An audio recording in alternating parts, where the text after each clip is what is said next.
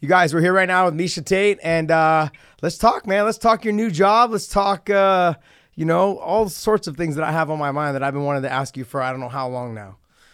Yeah, so, so I've been settled into Singapore now for a little over a week, and um, I'm really loving it. I've been here like four times before, so I kind of knew that this is a place that I could call home. Yeah. And um, I'm, I'm still getting furniture delivered. I just got the Wi-Fi set up at our place, you know, so I'm just settling in still, but um, I'm already excited and I'm chomping at the bit to get started, uh, be more head on with One Championship. And you know, I think I'm, I'm going to be commentating two events a month, okay. um, or every other weekend, however you want to look at it. And there'll be quite a bit of travel involved, even talking about coming back to the States uh, as early as May. Wow. Yeah. Heading to New York for some conferences and things like that. So um busy. I'm, yeah. I think I'm gonna be really really busy. yeah yeah I, a quick question though, how did this all come about?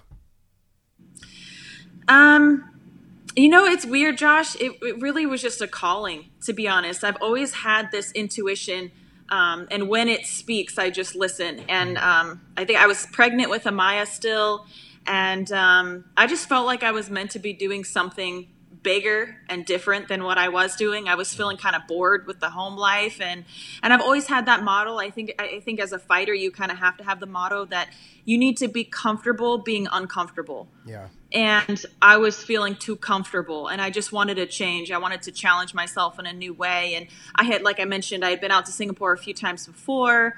Um, I had had dinner with Chatri Sityodtong. Um, and uh, that's the C E O and, and yep. founder of One Championship and yep. Evolve, uh, for those of you that don't know. And, um, you know, he wanted to, you know, extend his his gym to me, extend, you know, a friendly invitation. And um, I decided years later to kind of follow up on that. You know, he just, he kind of let it, left it out there. Like, Misha, if you ever want to want to do something here, just let me know. And I said, okay, you know, I kind of just tucked it away in the memory bank. Um, and uh, years and years later, I reached out to Chatri and I said, you know, I think uh, I'd like to see if there's some position available at Evolve or One Championship. And he said, yeah, absolutely. Um, we'd love for you to be the vice president of One Championship. And it kind of blew my mind, to yeah. be honest. I did not expect that. But um, then I, I talked to Johnny and I just said, hey, would, would you uh, consider moving all the way across the world with me and, and our daughter? And he's wow. like, yeah. And I was like, no, I'm really, I'm serious. This is not yeah. like a lighthearted question. And he's like, I'm serious too. I, I still don't think he took me that serious, because finally when I was like, all right, it's like a six month plan or whatever. Um, I think a little longer than that now. Maya's ten months. So I guess it was, uh, um, you know, along those lines. But anyways, uh, it was pretty quick turnaround for us. And And uh, here I'm in Singapore. Johnny has yet to meet us. He's coming in a couple days. And uh, yeah, it, that that's how it came about. It was random. It's about as random as me deciding to fight or deciding to wrestle. Mm-hmm. It, it's complete random decision. But when I say random, it I, I also think that it's meant to be. You know, it's yeah. not like it just, you know, fell into my lap. It was a calling. Yeah. I, I actually worked for them for a couple years. So I did the K-Side commentary for them for a couple years, um, and Rich Franklin was working with them. He's, I believe he's still with them, right?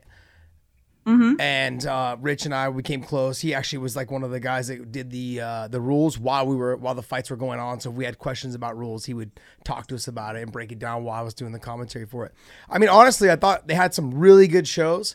Uh, the Singapore shows are amazing. The presentation, mm-hmm. like the walkouts, the pre-prep, all the stuff that goes into it was absolutely amazing. Like I, I should, really enjoyed um, their stuff. And it was right after I had fought, I want to say right after I had fought Nate. And um, it was like, you know, right after I fought Benson, I started working for them for a couple years. And it was nice, man. It was uh, it was good. Obviously, it's a long flight when you're flying back and forth. But uh, I got I was lucky. Wondering, so you never lived here then? No, I never lived there. That was kind of, I think, where they, I think we're headed. They were asking me, like, hey, how many, how much longer are you going to fight? Are you, you know, what, what's the idea? What's the plan? Like, are you, would you be considering it? Would you ever consider maybe moving to Singapore? Because I think what happened with Rich, you know, Rich went out there and he just kind of like mm-hmm. made some friends with some people and basically moved out there. He, and, he got absorbed. I remember. Yes. I remember him telling me that. um, you know, he was stateside and he was doing the travel back and forth, and it was just too difficult, and finally decided to, he was supposed to move to Singapore for two years, which is my plan also. And he's like, yeah. just wait, you're going to be here longer than two years. Yeah. He's like, I'm still here. Yep. Yep. That's exactly what happened. So we just started, and it was so great because every time I went, you know, Matt Hume was there, he was there, but I mean, mm-hmm. it was, it felt like, it felt like home, honestly. Like it felt, felt good to be there and be part of that, especially with those so two guys. Why didn't you, why didn't you end up moving out here? You didn't want to leave the, the, the San Jose life? Yeah, no, it was, I was still fighting at the time. I was really, like, if it was something maybe that was offered to me after fighting when I was, when I, if I had decided right. I was going to be done. But um, it was it was kind of like right after the Ben fight. So I knew if I got one more fight or one more win, I'd probably be fighting for the title again. And, I, and then there was some conversation and talk that I had with um, with um, Victor about like, hey, you know, it's going to be a little bit more hard now for us to have you keep flying back and forth because you still fight for the U F C. And even though I got approval from the U F C, it was really, I could understand why. They don't want somebody who's calling right. their fights to be fighting for another organization. But I mean, I was...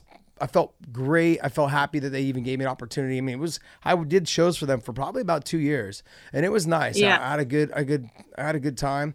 Great group of people that worked there. And, um, I got lucky though, because I was actually filming movies in China at the time. And so they yeah. would fly me. So sometimes they didn't have to fly from the States. They would fly me from like Beijing or Guangzhou or wherever I was doing movies. And they would fly me from there. So it was only like a two hour flight. So it wasn't bad. I haven't been to China yet. Oh, what do you great. think of China? I liked it there. I mean, I didn't mind it. Like Beijing was a little, it seemed like it was a little rough around the edges. But like when I was in Guangzhou, there's a lot of industri- uh, industrial area there. But the we were out like on the outskirts where the farms were and people okay. were amazing. It was awesome. I mean, it was a little weird because I was walking through some of the areas and like the kids are pointing at you like they've never seen a white person before. And so it's a little weird. It's so, it is a little weird here for me being the minority. Like I yeah. look around and a lot of times I'm the only white person. Yeah. But I mean, there's, there's it, actually a lot of ethnic groups that are like, there's a lot of ethnicity there in Singapore. That's very true. Yeah. forty percent of the population here in Singapore is expats. Yep. Um, so there's just a lot of cultural diversity. You know, that doesn't mean it's all white people. It's, there's a lot of uh, people from Indonesia, yep. um, you know, China, as you mentioned, I mean, a lot of Filipinos, yeah. um, So, yeah, but but it's definitely got a lot of cultural influence, which I absolutely love. I think of anywhere that I've ever that I've been in Asia. I haven't been to China, like I said yet, but I still feel like this is the easiest to integrate because there is such a cultural diversity. It's yeah. kind of like a mini America, but just kind of it's just better because it's it's cleaner, mm-hmm. um, and and it's very people are just so friendly. It's so nice, and it's yeah. very. It's very earthy, which I'm kind of a hippie at heart. I call myself a modern day hippie. You don't say. You don't say. Yeah, I totally am. Yeah, yeah. I, I like. I'm the person who washes my my plastic Ziploc bags and reuses them. So if that if that doesn't say enough, you know, I've never seen such a big city that integrates nature as well as Singapore, yeah. which I just love. Yep. I, I absolutely love it. I actually have this incredible view right now, which I wanted to share with you Let's and anyone who's watching uh, because. Yeah, I ain't mad at that. Is yeah, that the, is that the Marina Bay Sands? Yeah. That's the Marina Bay Sands. And over there is the, the garden by the bay. Yep. So um, just tons of green out there. And you just see how um, incorporated the nature is. And, Um, there, I think there are a bunch of hippies over here as well. Um, oh, let me show you the bay. There, the uh, that's the ocean over there in the inlet. Yeah. I'm not, but I feel like there are a bunch of conservatives and like and, and hippies too, in a sense, because they're they're all like about saving water and about um, just taking care of nature, which yeah. I'm all about. Yeah, I so I, I, right I do know that they have they have like a real hard ordinance on vehicles there. It costs like fifty grand just to put your name into like an auction to even get a car, and then when you get a car to have it imported in or something like that, it's really mm-hmm. expensive. Like for a, for a Honda, it's, it's gonna run like, you like twenty six thousand or something like that. It's something like a hundred percent or one hundred fifty percent tax on it, which is crazy. So it's it costs whatever the car costs. It usually costs double that. Um, yeah. So it's very it's.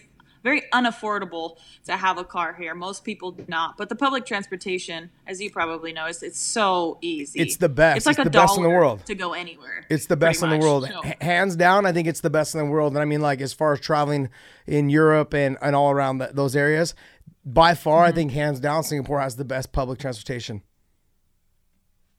Yeah, we need to step up our game. But everyone owns a car in America, so I guess it's a, just a different ball game.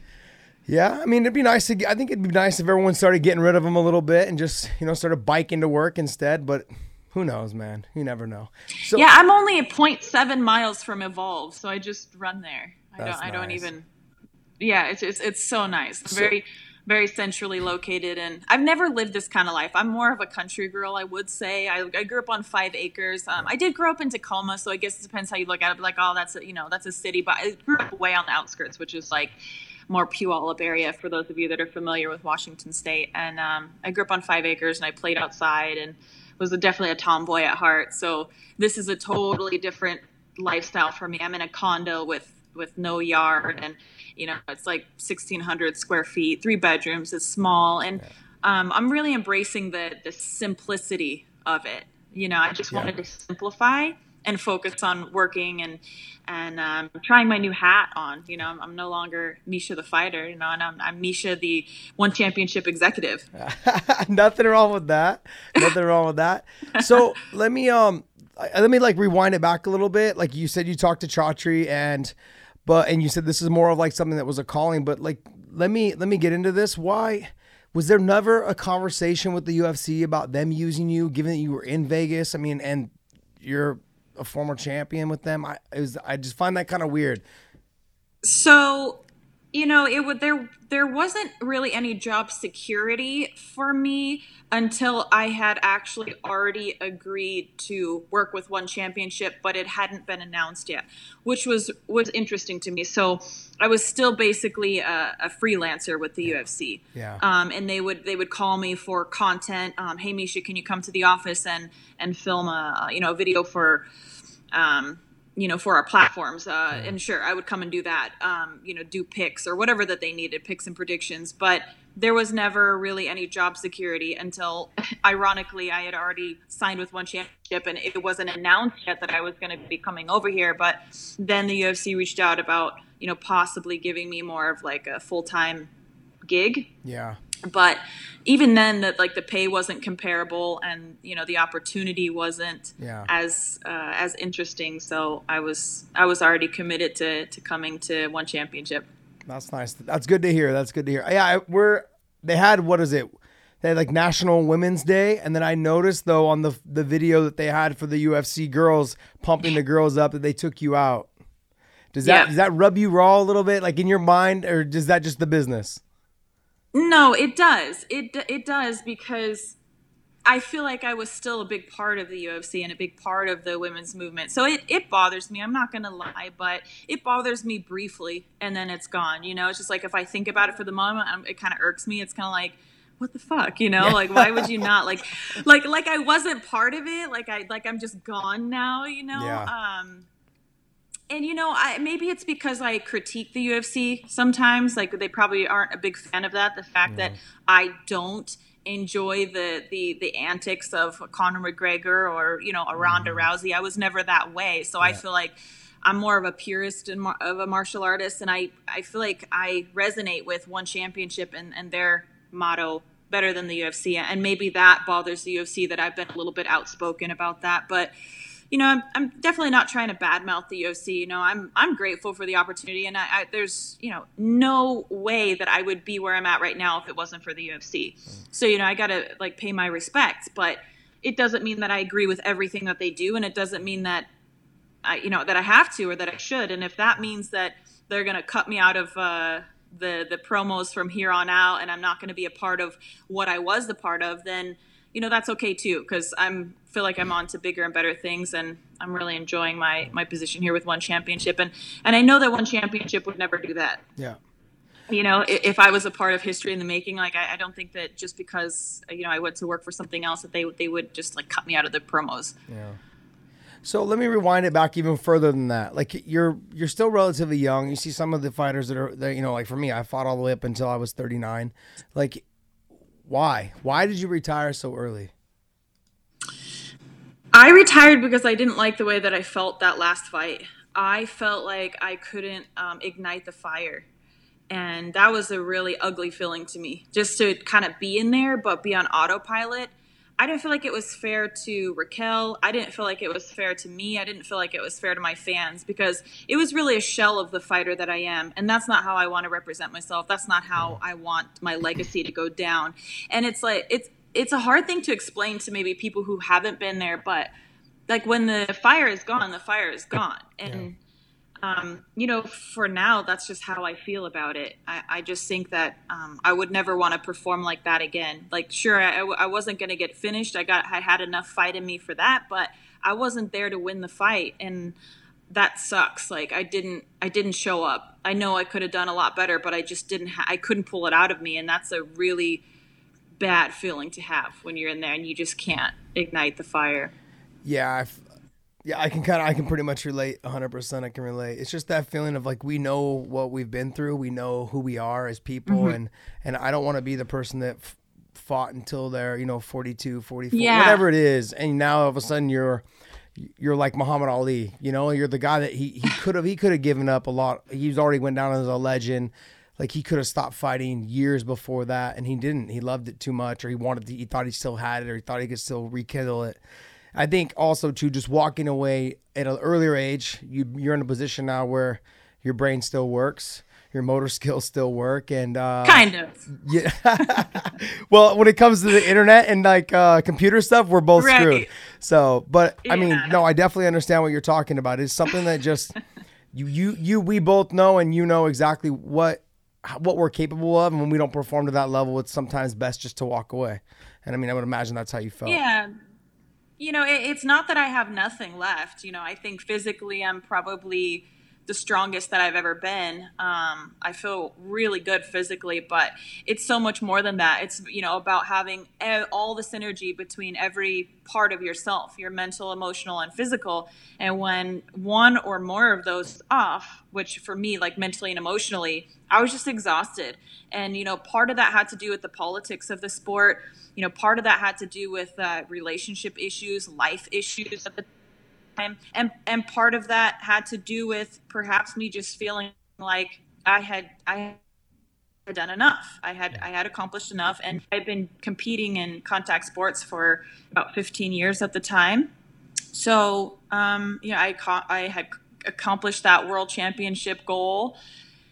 And uh, I don't know, I, I guess maybe my calling was just something else. You know, if I was still fighting right now, you know, I may be tarnishing my legacy, um, continuing to fight for the U F C, and I, I wouldn't be here in Singapore. Yeah. Um, so obviously when one door closes, another one opens, as a good old saying goes, right? Yes, exactly. Do you feel that maybe winning the title and then and then um, right after you lost it, like, hey, I already, I've already accomplished my goal of winning it, and it kind of, that is what kind of took away some of the fire?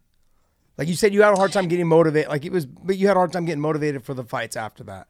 Is it just felt like yeah, you, you did, you did what we, you did exactly what you came in to do. You won a title, the world title, and you know, and then after that, you, did you want to go back through it all to get back up there again? Is that really kind of what it could have been? Yeah, I mean, I mean that's that's got to be a part of it. Um, I don't know if I looked at it at the time directly like that, but in hindsight now, it was a part, probably a part of the total package when you're you're putting everything on a weigh scale, because I was never the U F C's golden girl. I mean, let's be honest, I never was. I, I never was going to get any kind of preferential treatment. I mean, it took me six, I think it took me six fights and, um, you know, to get back to a world championship, which I know that the, the guys have to do a lot more than that sometimes, but for the women, you know, it's a shorter circuit to the top. Yeah. And and it didn't matter that I've been fighting for a long time. It didn't matter that they had promised me, um, you know, that rematch against Rhonda, and then they kind of pulled the carpet out from under me. And yeah.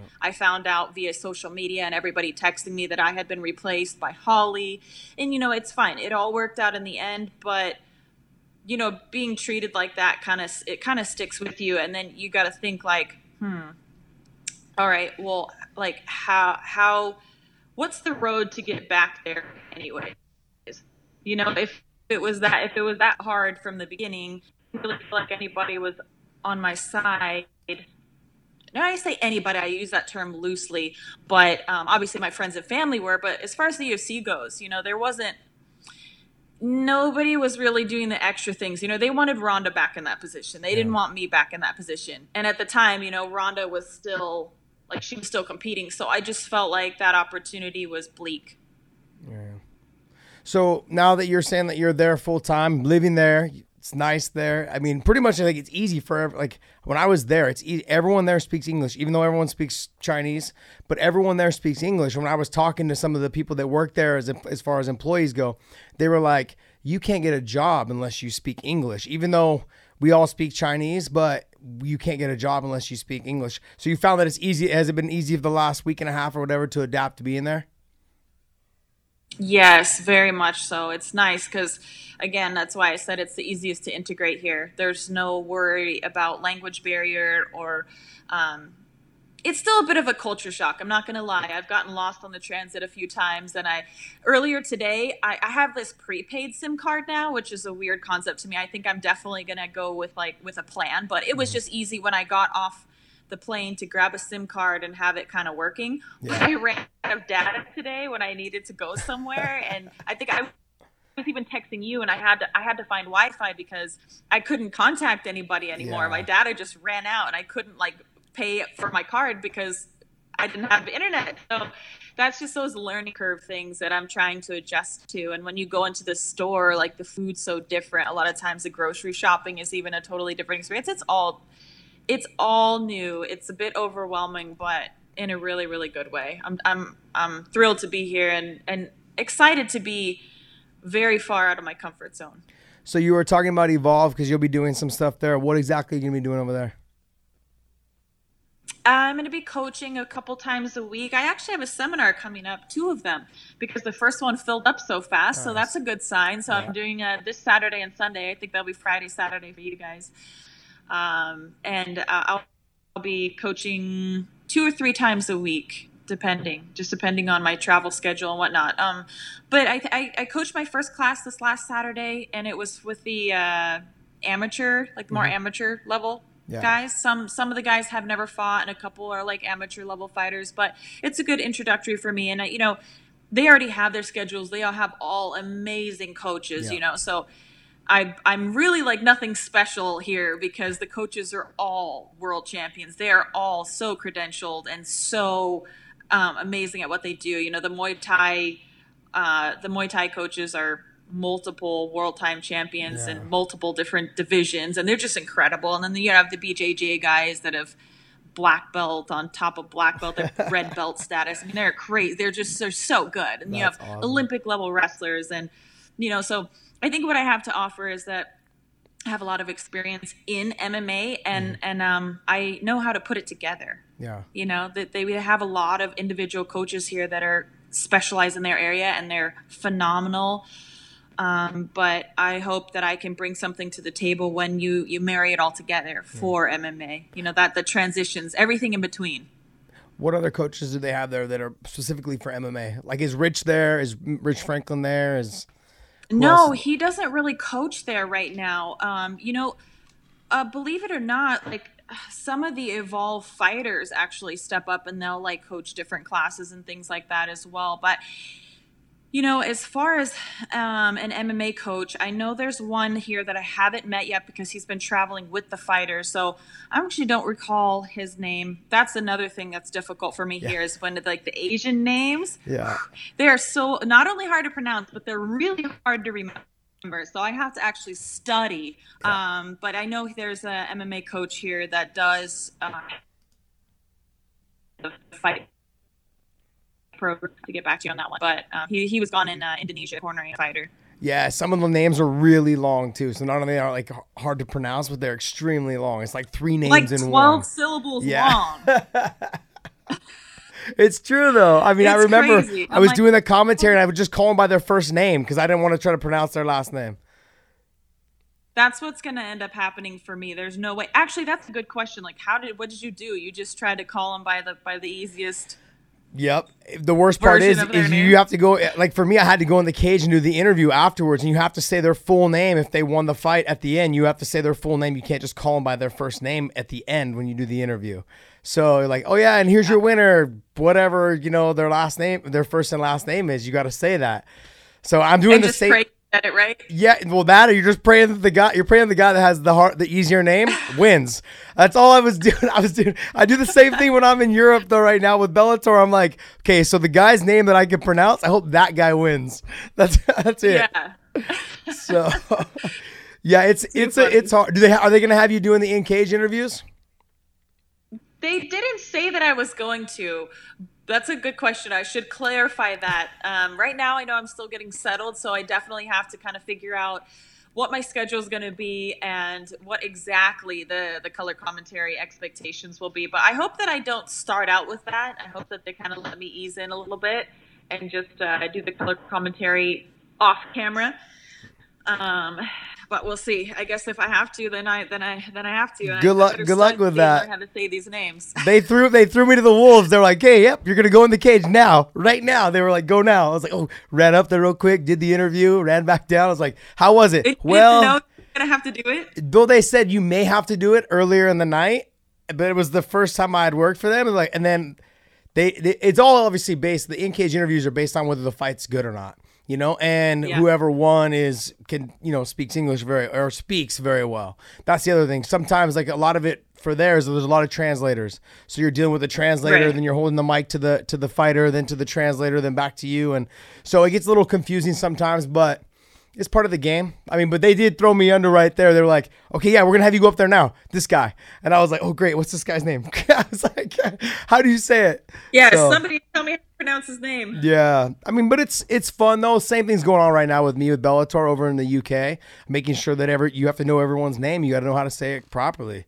You know, it's just, uh, but it's fun. It's it's definitely a different part of something that you have to learn and have fun with. Um, the only advice that I could give you is just make sure you do your research. That's it. Like do your research on all the fighters a couple weeks before. That makes so much. That makes everything so much easier. I could see that. Yeah, because if you... Um, I definitely have my work up to me. Yeah, because if what you do is when you're researching the fighters and you hear how the other commentators pronounce their name, and if it's a hard name, they'll actually talk about it. Like, no, no, he said he wants his name pronounced this way. So when you're watching their their previous fights, you'll get a good idea of how they fight as well as like how how, how the other commentators say their name. Nice. That's a little bit. That's a little tidbit to help you, I guess, for me. That's it helped me a lot when I was in the U K doing the U K stuff. Even though a lot of them had easier names to pronounce, but we had a couple people from, from like Turkey and another one from like the Czech Republic, and I was like, shit, man, this. I mean, unfortunately, I hope you lose, but it was like you know, it was one of those things. I was like, man. So I like I like your background. What who who picks those photos that are behind you? Oh, that was uh, Sammy did it. I, my co-host. Normally he's here, but he couldn't make it tonight because he had uh, plans with his with his wife. So he's, he couldn't make it tonight. And um, yeah, Sunday night we were like, hey, Sunday night versus you know tomorrow at like eight o'clock at night because he work he works for the radio station, so he has to be up. Okay. By, he has to be up at like four in the morning to get to the to the radio station by I want to say five or four forty five. So he's. Uh, I know I'm so difficult. I've changed this on oh. you. Like I don't time time on you. It's hey, if it if it if it would have been someone else, we probably wouldn't have done with the hassle. I'm like, you know what? We'll figure it out maybe later on down the road. But you know, we've been trying to get you on for a while, and we were talking for a bit about me doing your your show. What's going on with your show as well? Yeah. So I'm. Uh-oh. I think we lost her for a sec. We'll have to cut into it. Um, essentially, I think you, I lost. Did you lose me there oh, for a yeah, second? Yeah, I lost you for a split second. So what's going on with okay. your show? What's going All on good. with your show? Um, basically, I'll be back on hopefully in May. That's okay. what I'm hoping for. So um, I mean, it's going to be early, early here. It'll be like six a.m. The show starts Thursday mornings, but that's still Wednesday from three to five Pacific time, six to eight Eastern time for everybody stateside. So I'll just have to wake up early. But I really enjoy doing my SiriusXM radio show, so I want to keep doing it. And, um, yeah, I, I plan to, you know, at least finish out my contract through September, and then hopefully I'll still be able to continue to work on it. How did all that uh, how did all, how did all that come about? Um, you know, it came about with uh, K H I Management when I was still signed with them. They helped me to get my SiriusXM radio show going up. Um, I was doing a podcast for a little while, yeah, and I was having a lot of fun with that. But the producing aspect of it was giving me a little bit of trouble. As as we both mentioned, we're not. It was a little difficult because a lot of it was uh, was like self done. At least as far as this push record, and then yeah. and then once it was done, I would send the audio and they would you know fix it up for me. But if I even like messed up that, then we're not recording the show, right? And yeah. uh, that actually happened to me a couple times too. So I just needed it to be all taken care of on the production side, and yeah. the radio show was it's perfect for me. I love talking about M M A. I love talking about you know the new things going on in the world, but I don't want to even be responsible to push record. Yeah. I'm the same way. Me. We, I, I've actually, we, uh, Sam and I did a show and we had a great show and we forgot to push record. So yeah, we did, we did two hour long show. We forgot to turn on the, uh, the and processors. It, and it happens. It was such a pain. Like, like that's not really like, that shouldn't be the job description. Like if you're the one that's like doing the interview, like it's just so much better to have somebody who's responsible for all the techno techie part of it, yeah, and and just make sure that it's all going going good, because you can't really check it too once the show starts, or yeah. you look, you know, it just looks weird, it sounds weird. Like, hold on, let me check my check my recorder, make sure it's going. You know, yeah. that's why I have job security, Misha. yeah, so that's yeah, pro- that's producer see? Dave. He's got job security because he knows like I'm not doing that. It's yeah. horrible. That's yeah, so funny. But you, you were talking about doing something new when you did the Sir, uh, Sirius Radio thing. But then let's talk about with One. You guys have a ton more shows coming up. You guys are hitting some other countries. Like, talk to us about what's on the horizon for you guys at, at One. Well, um, expansion. Mm-hmm. Really, that's that's what's on the horizon. Um, you know, One Championship is doing amazing things. I think it's like somewhere over forty-five million views for the last show. Uh, called A New Era, that was in yeah. Japan, where Demetrius Johnson made his debut, Eddie Alvarez made his debut. That was a huge, incredible success, and definitely a big step in the right direction, just just showing that One Championship is is doing it right. Yeah. Um, so that was a big test run for, for One Championship, and, and you know everybody passed with flying colors. It was incredible. But expanding throughout Asia, and, and obviously we want to come to, to the U S market. Like we want to we want to come to America and be able to offer Um, you know, just a, just a different outlook on, on M M A, just a different mm-hmm. outlook on martial arts, because, you know, there's, there's the U F C, which they have their motto, but One Championship is a little bit different. It speaks to a little bit more of the purists and some people who might be turned off by the antics of, you know, the way that the U F C promotes it. And some people love the way that the U F C promotes and mm-hmm. they love the Conor McGregor trash talk and they're totally drawn to it, which is great. But I think that there's some fans that have been lost um, in, in the translation of all yeah. that, that could appreciate the way that One Championship promotes their athletes and promotes their fighters. And so, you know, right now it's uh, the, the, the partnership with Turner Sports, T N T, and Bleacher Report Live is kind of the first initiative to get um, easy access to the States for people to watch the fights and to be able to watch them live. And, and um, you know, hopefully within you know, a couple years time, like we'll be we'll be able to show our, throw our first show stateside. That's mm-hmm. definitely a goal for One Championship. So let, I'm gonna go back to the Eddie Alvarez. You brought up Eddie and with Demetrius Johnson, but what's your what's your because I try to explain to people that always listen to our podcast and talk to them, and not so much that I'm being I'm definitely not trying to be a hater. Is that not all the best fighters, even now that I work for Bellator, not all the best fighters are in the U F C. And I've said that I don't know how many times, and I've said like, sure, not all the best fighters are going to be in Bellator, and not all the best fighters will be in one F in, in one fighting championships, because you see it. Like you saw when Eddie went there, and I'm a big I'm a big Eddie Alvarez fan, but I mean, he had his hands full, and I remember calling that guy's fight, Timothy Nastyukin. He's got big, big power in his hands, man. I remember watching him yeah. knock out a couple guys, just devastating knockout power. And Demetrius had a tough first round on that fight. Fight, you know, able to get the win, but I mean, he was in for he was in for a scrap, and for him, he's gonna have a, a tough road, because those guys, tons of small guys that are really, really talented in that in, in one uh, in one. So, what was your reaction to that, and then also to uh, to the to the Eddie Alvarez fight? But then also on top of that, explain to people like, do you think that all the best fighters in the U F C? Like, if not, explain to us why. Um. Well, I'll start with the Eddie Alvarez fight. Um, I knew that he had a tough route in Timothy. Mm. Um, as you mentioned, you know, Timothy's very, very powerful and, um, you know, perhaps not as well-rounded, quote unquote, but he has enough of a skill set to keep it where he's, where he's strong, and, and he doesn't have to land many punches, you know, so yeah. he, he took Eddie out. Um, I didn't expect that. You know, Eddie's a really tough guy, and, and we know Eddie sometimes has to take some punishment to really kind of pull the dog out of him. Yeah. But obviously with Timothy, it wasn't a good idea. You know, yeah. you can't you can't take that kind of punishment from a guy like that. But it was eye-opening, I think, for for fans to see that, you know, one of the greatest from the U F C, I mean, he kind of got destroyed, you yeah. know, and then and then Demetrius Johnson went out there, and like you said, I mean, he had a tough round. There were some takedowns that he didn't get, which is not – that's yep. not common for Demetrius Johnson, you know, so maybe you chalk it up a little bit, you know, that this is a new promotion. There's a lot of new things going on for these guys. There's definitely some different, different, um, you know, even the weight, the weight uh, cutting and stuff like that is a totally different ballgame. They don't really weight cut here, but they have to make weight more than once. Yeah.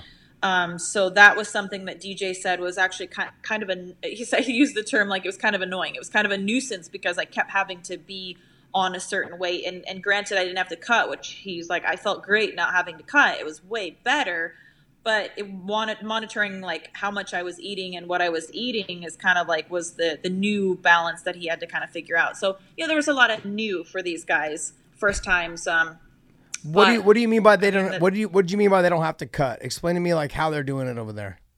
So their, their weigh-in system, they, they do it, um, essentially everybody fights ten pounds up. So if you're a bantamweight, you weigh in at one thirty-five, or excuse me, if you, well, yeah, let's use flyweight because we're talking about Demetrius Johnson. So Demetrius Johnson's weight class is flyweight, but he weighs in at one thirty-five. Okay. So essentially they eliminate the weight cutting process and they use a hydration testing to make sure that the athletes are not dehydrated. Uh, so they don't allow weight cutting. But then they still kind of have to cut weight to get to thirty-five, though, if they're bigger than that. Well, yes, but they can't cut. They're not allowed to be dehydrated. They have uh, to diet to that weight. Got it. Okay, okay. So it eliminates the cutting process, you know, the couple days before where we stop eating and stop drinking and mm-hmm. go in the sauna and relentlessly dehydrate ourselves. It eliminates that process. So they have to actually pick a weight class that they that that is manageable without dehydration. Got it, got it. Interesting. Yeah, so that was an, uh, a first for both of them. So if you, you saw either of them looking a little softer than normal, yeah. that's probably why, you know, they didn't have to really cut down or get shredded for the weigh-ins and whatnot. But and, so but do they, they do they like, do they do that the week of? So as soon as they land, they check their weight, and then they probably check them th- periodically throughout the week. Yeah, basically, they they. I'm not exactly sure um, how many times, but it, it's around two or three times that they check. I think they check when they come in, and then they, they do they do a weigh-in the day before. But I believe they also check the morning of the the uh, the event. Mm-hmm. And you're not so you're not supposed to have like gained a massive amount of weight. So there's a different way that they kind of monitor it. They just want the fighters to avoid the whole weight cutting dehydration process. It's mm. it's dangerous, and we all know it's unhealthy, um, but it's also um, you know being linked to a lot worse brain trauma. Like yeah. when your brain when you're dehydrated and potentially taking water off the brain, mm-hmm. knockouts and concussions, and the not just that, but the long lasting effects mm-hmm. are you know potentially. Much worse. So essentially One Championship's just eliminated the weight cutting process. Do you think, and I'm going to touch on uh, T J Dillashaw a little bit, not so much the E P O thing, but more of like the weight cut. And you saw the effects of how Henry was able to just barely like graze him a couple times and it kind of rocked him. Do you think that had something to do with the drastic weight cut? Yeah, absolutely. I know that I felt like I was more easily rocked when I had difficult weight cuts. And um, it makes Big, it makes a big difference. Like the, the lights just go out faster. I don't know if you've ever experienced that, but if you had really, really hard weight cut, it it, it feels like you are, you go out on your feet a lot easier. Mm. You know, even if you're still fighting, like you're not, you're not. Okay. Yeah. Like I never, I never really had to cut a whole lot of weight. So I didn't really, uh, I never really had that issue. I don't think so.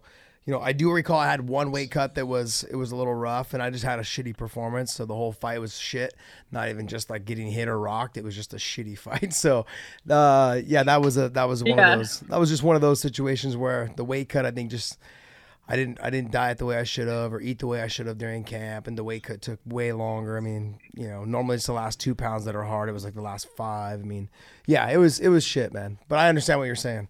So where yeah. um where ex- like what what's your take on giving what and to touch on T J Dillashaw, but to t- to touch on just the like use of the use of steroids, the use of performance enhancing drugs. I mean, Is is one talking about implementing some sort of um sh- like stringent like um drug testing and stuff like that? Yeah, absolutely. Um, it's really important, I know, for One Championship to make sure that the athletes are clean. So um, drug testing is absolutely something that they're gonna um, that they're gonna implement, and not and, and throughout Asia. I'm not exactly sure how it works with the commissions and yeah. how the drug testing goes. You know, I definitely have a lot to learn um, as far as how that is all run here. But I have talked to Chatri. Um, you know, Chatri believes that throughout Asia it's not as prominent. Um, it you know just the the honor system is a little bit more important than maybe it is in other places of the world, and people generally um, would opt to fight clean, but you know that doesn't mean that everybody is, and it's yeah. you know it certainly doesn't mean that it it uh, is going to stop anybody. You know, a good old honor system. You know, if somebody wants to to gain an advantage, I definitely think it's important to have the drug testing across the board. So I know that that's something that's. Uh, I believe they already do some drug testing, but I think they want to get more thorough and just yeah. make sure that it's uh, the the follow through on that is is clear. Um, Something I was going to ask you, actually. Oh, I have not been keeping up with this at all. But ha- has uh, what have they released? What T J? Yes. Was for E P O. Was for E P O. E P O. So, yeah, okay. E P O is an injectable, so there's no way it could have been a tainted supplement. And it's so funny that you you brought this up. Is I actually had done the day after he relinquished his title. I said, it's really obviously given the era of John Jones testing positive and fighting it to the bitter end. Other other people have been busted and they'll fight it to the bitter end. They'll deny it and they'll fight it all the way to the bitter end. But he just gave up his title with no questions yeah. asked. And so I said, I basically did a podcast the day after, and I just said, th- there has to be something that was thoroughly thought out, and everyone, everyone that and anyone that knows anything about E P O, it's such a dangerous drug. It can cause strokes, cause heart attacks, cause all these issues. And I said, so it was obviously something that was carefully planned out. So the only thing that I could really think of was E P O or blood doping. If he was having his blood removed and basically having it uh, filtered out and basically putting in more red blood cells and blood doping it back in. So I, that's the only, like a cyclist would to give himself better cardio. That those were the only two things that I could potentially come up with, and I talked about it afterwards. And even uh, B J Penn dot com actually reposted the the article talking about how I called it right after. And it just sucks because you actually hear like Cody is also had called him out a year or two before that, saying saying that you know he he's the E P O was getting to his head, how he doesn't remember telling people how to do steroids at you know at Alpha Male and all these other things. So I, just, I felt it was kind of a question that needed to be asked, like, you know, who is – because I know Bellator had talked about a little bit about potentially increasing their their drug testing, um, but they're just trying to find a, a better solution besides U S A D A is what they're trying to right. do. You know, um, you know, U S A D A's tainted with all this weird stuff. You know, people are just talking about how they seem like they're a little yeah. little bit crooked, or just, you know, Dana's in the ear and has a little bit more control than leading on to be whatever it is. What do you think about the drug testing? Like, do you think it was better before or after U S A D A? Well, uh, a couple things. I think that I think that there is a way of doing it. I just don't know if U S A D A is the answer. I think there needs to be right. a separate third party who is not paid for by the U F C that takes away and relieves the U F C of all responsibility. And it's not that. The U F C is paying them to come in and do the job, which I think most people can appreciate. But the problem yeah. is, is that they now they work for the U F C. It's not like the U. It's not like U S A D A is independently done. That they're getting paid by the U F C to, you know, for this. So I think if you find somebody, if you find another company that can do it independently and expenses out of their pocket, and you basically say like, hey, anybody who you catch, we will pay you a bonus for that. So then they're actually out there trying to catch people for real, and Not that U S A D A is not trying to catch people for real, but it just seems a little weird that some of these guys, they're getting busted, and all of a sudden their results don't come back until a week or two after the fight, after the pay-per-views have been sold or after money's been made. Those are the things that really make me a little bit nervous about it, is why is it that all the big names are always getting busted after the fact, after the fight's been done? Because honestly, I hate that. I because really- you you hear you hear people all the time, oh, we did the drug test and he, we we took it on Monday, and here it is like two days later they're they're busted. Or if it's a low le- of a low level name guy, they're getting busted like within twenty-four, thirty-six, seventy-two hours. Why is it like two weeks later after the fight's already happened that they had taken this sample three weeks before the fight and now it's coming back dirty two weeks after? Yeah, the fight. Af- after after potentially their opponent was already damaged. Yeah. You know, beyond what should have been uh, necessary. You know what I mean? It's, it's if you. Involved in a, a sport that is directly correlated with head trauma, mm-hmm. you have to be on top of that kind of stuff. Mm-hmm. If you're going to do the drug testing, you need to know that the athlete's clean going into the bout, period. Yeah. Like there shouldn't be, I don't know, there shouldn't be these tests coming out after the fact, like, oh, well, we tested them and they weren't clean for the fight, but the fight's already happened, so now they're going to get suspended and we're going to overturn these results. It's like, yeah, well, what about You know, what about the yeah. person who had to fight a dirty a dirty well, guy or let's, a dirty girl? Now that you brought that up, let's talk about that, because T J has two wins over Cody No Love, and he actually won the title back from Cody No Love after Cody beat Dominic Cruz. Now, they actually went back through. I don't know if the samples were from when he fought Cody, but it said didn't didn't test positive for versus Cody. Anyways, so they went back through some of his old samples. That's why he got a two-year suspension, that they had actually found E P O in his in some of his previous samples. From some previous fights. They did. Yes. So my take on wow. it is that now that they, they caught him and they went back through some of his old samples and tested directly for E P O, they were able to pull some of the old samples, and they he tested positive for E P O in those samples as well. So he's been doing it for a while. Now, let's just, like you were talking about, like this person just got knocked out. Cody lost to him and got knocked out, not once, but twice. And I don't want to say that his next fight when he fought, who did he fight? Munhoz? Uh, Munhoz? Cody, yeah. Yeah, Cody fought someone, uh, what's his name, Mark? Not Mark. Um, Marlon. Marlon. Marlon Marlon Munhoz, or I think it's who he fought. Yeah, not Moraes. He fought someone else. Uh, here that was Mar- not Marlon. I think it's Mark. Anyways, Pedro. Pedro. Pedro Munhoz. Pedro. So yes. He fought Pedro. Okay. Pedro knocks him out as well. Now, look, T J didn't fight a smart fight. Or not T J, but uh, Cody didn't fight a smart fight. He comes out and says he didn't fight a smart fight. But who's to say that Cody's chin is maybe now questionable after two knockouts by by T J, who was blood doping or basically doing using using performance enhancing drugs. I mean, you yeah, could you could have basically just ruined this guy. I completely agree. You ruined this guy's career. So so you know that like like the uh, the old uh, Marvel games where you would like fight each other and the lifeline would like go down yep. and then it would like go back up and it would like go down. It's like you got to kind of think of a fighter in that way too. That that like that that. Injury line, that life can be shortened by every knockout. I believe that it is. You see fighters that maybe like Anderson Silva, for instance, Chuck Liddell, um, you know, guys that would fight with their hands down at their hips and, and uh, had great head movement early on, but as they got a little bit older and then they started getting touched in the chin and, that, and like it just compiled and it, and it happens pretty quickly once you start to get knocked out and you get knocked out again and then it's like those two knockouts could have shortened and affected Cody's career career tremendously. Yep. Two big knockouts like that. You know, he might have had a more sustainable chin against uh, Pedro Munhoz yep. had he not been knocked out twice before. Yeah, I mean, and there's no way to directly relate the two things. I mean, as far as we can just, it's all just speculation, but it just sucks because he lost the title to him. And I guess uh, Jeff Novitzky just came out and said that they tested T J's um, for E P O during the, the Cody fights and they came back clean.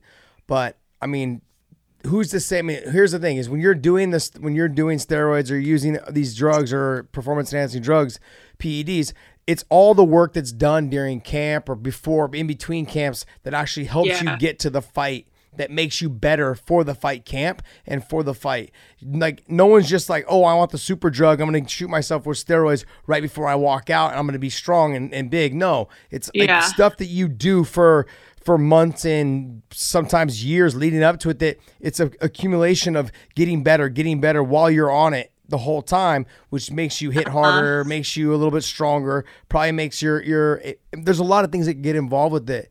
And I can see him potentially his career. No, I don't want to say Cody's done. I'm just saying that it definitely has affected his career. Three losses in a row is hard to come back from. And you, I'm like, for me, I hadn't, I didn't, I didn't have three losses in a row until, until I fought, um, I fought Gil and then Benson, or I fought Benson and then some two other guys. It was just like that, that row. Your confidence is down and you never are the same. You loser. Yeah, no, I, I'm I'm with you on that one. Yeah, you know, so I mean, like, if, when you're when your confidence is down as a fighter, what do you do? Um, that's a good question. I think it depends on the fighter, and it depends where they're at in their career. It's such an individual. It's an individual sport. It's a it's an individual decision. So many people can. That you should stop or retire. I mean, look, look at um, Michael Bisping. You know, it's like we we have seen him um, go through those downs, and everybody else telling them that, you know, that oh, he should retire, he should retire. But um, really, it's up to him. Like he he can still fight if he wants to, and he will still fight if he wants to. You know. But he's another he's so another he's another example though of. When T R T was going on, he fought Vitor Belfort, and now he has permanent eye damage because of that one fight. Now let's be real. Like he real, I don't even know how he passed the eye exam test when he got to, when he was able to fight afterwards. Yeah. But that's something that was that he was he fought at someone who was on steroids and it ended up turning end up he now has permanent eye damage. So those are yeah. the long term effects the rest of his life he's gonna have to deal with because someone was I w- it wasn't cheating at the time, but there should have never been they should have never been allowing.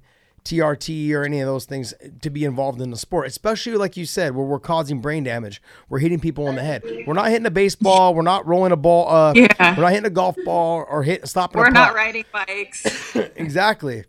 I mean, we're punching each other in the head and trying to hurt each other. So, yeah, I just wanted to get your take on that whole that whole ordeal and and see what you thought. Um, man, it's it's crazy and it's it's unfortunate. You know, it's teammate. Uh, T J is a former teammate of mine, and I've always known that the, that that man has been highly competitive. I mean, to a point that most people would deem insane. Yeah. Um, you know, I remember him just having huge tantrums and breakdowns where he's just like so pissed, and he's trying to kill the kill the person standing, you know, across the way from him because that training partner got. A, a punch on him or mm-hmm. got what, you know, it's just like, it's, you know, it's kind of, it's kind of ridiculous, but I mean, I don't know, you know, you know, T J comes, comes off as, as a really good guy. And, you know, I'm, I'm sure he is in some ways, but there's no excuse for, yeah.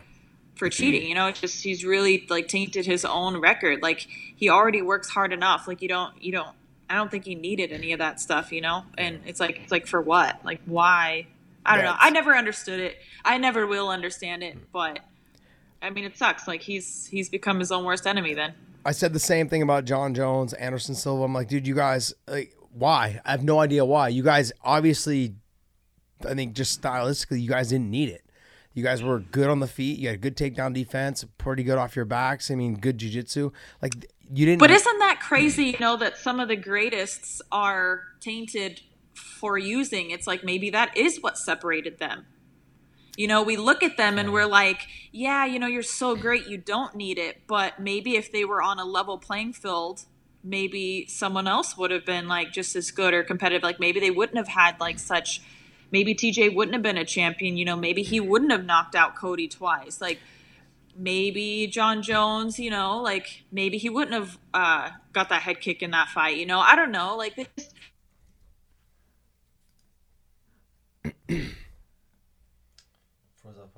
Supplements yeah.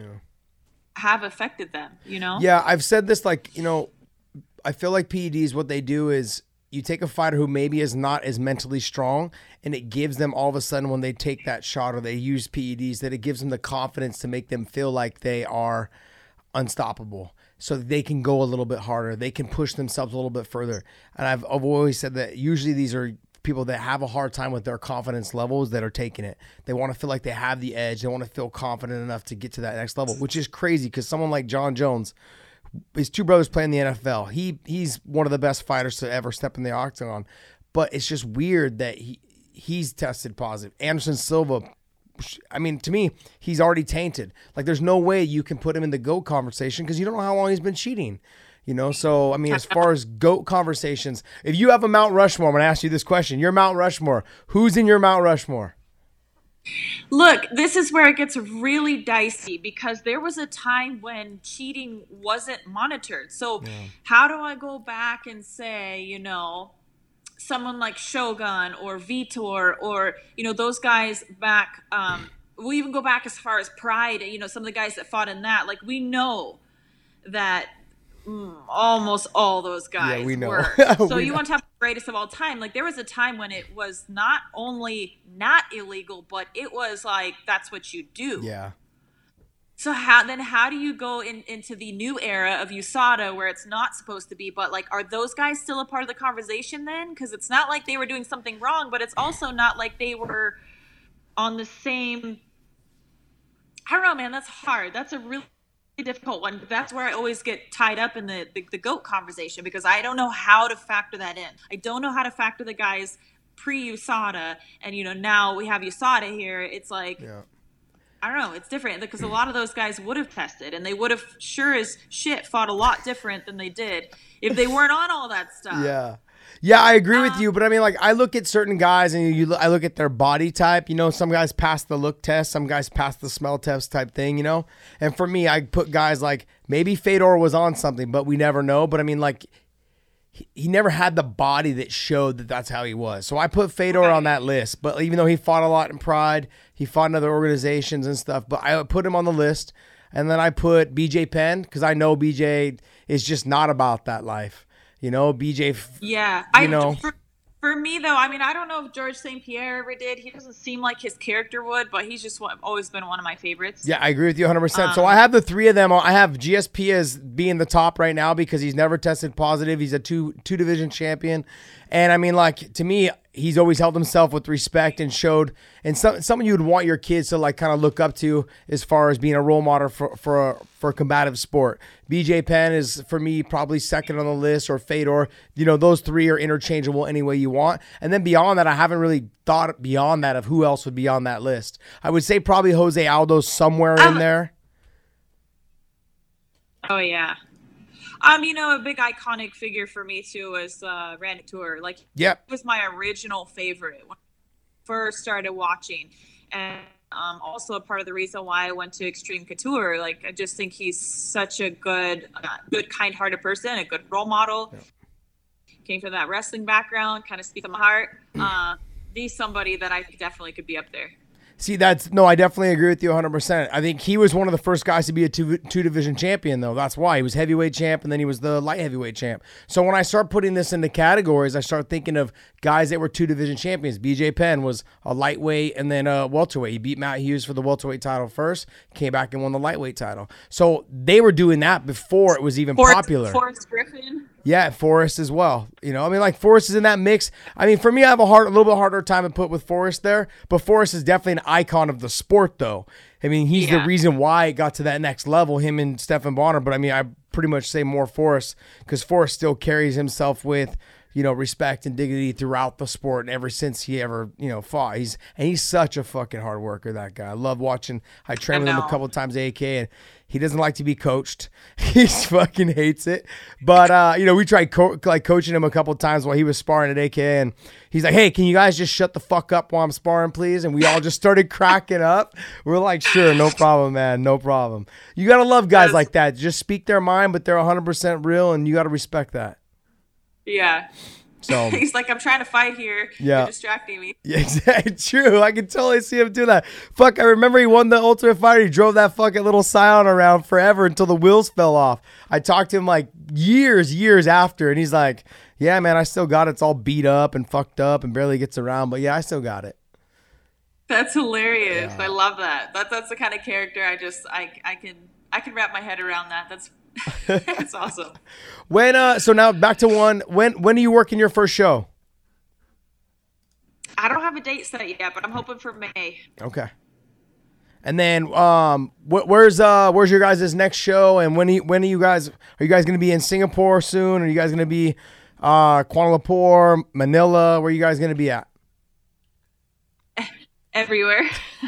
We have an event coming up in yeah, every literally everywhere. It's crazy because yeah. they're expanding so quickly. But um, we have an event coming up in I think it's uh, June in Singapore, and um.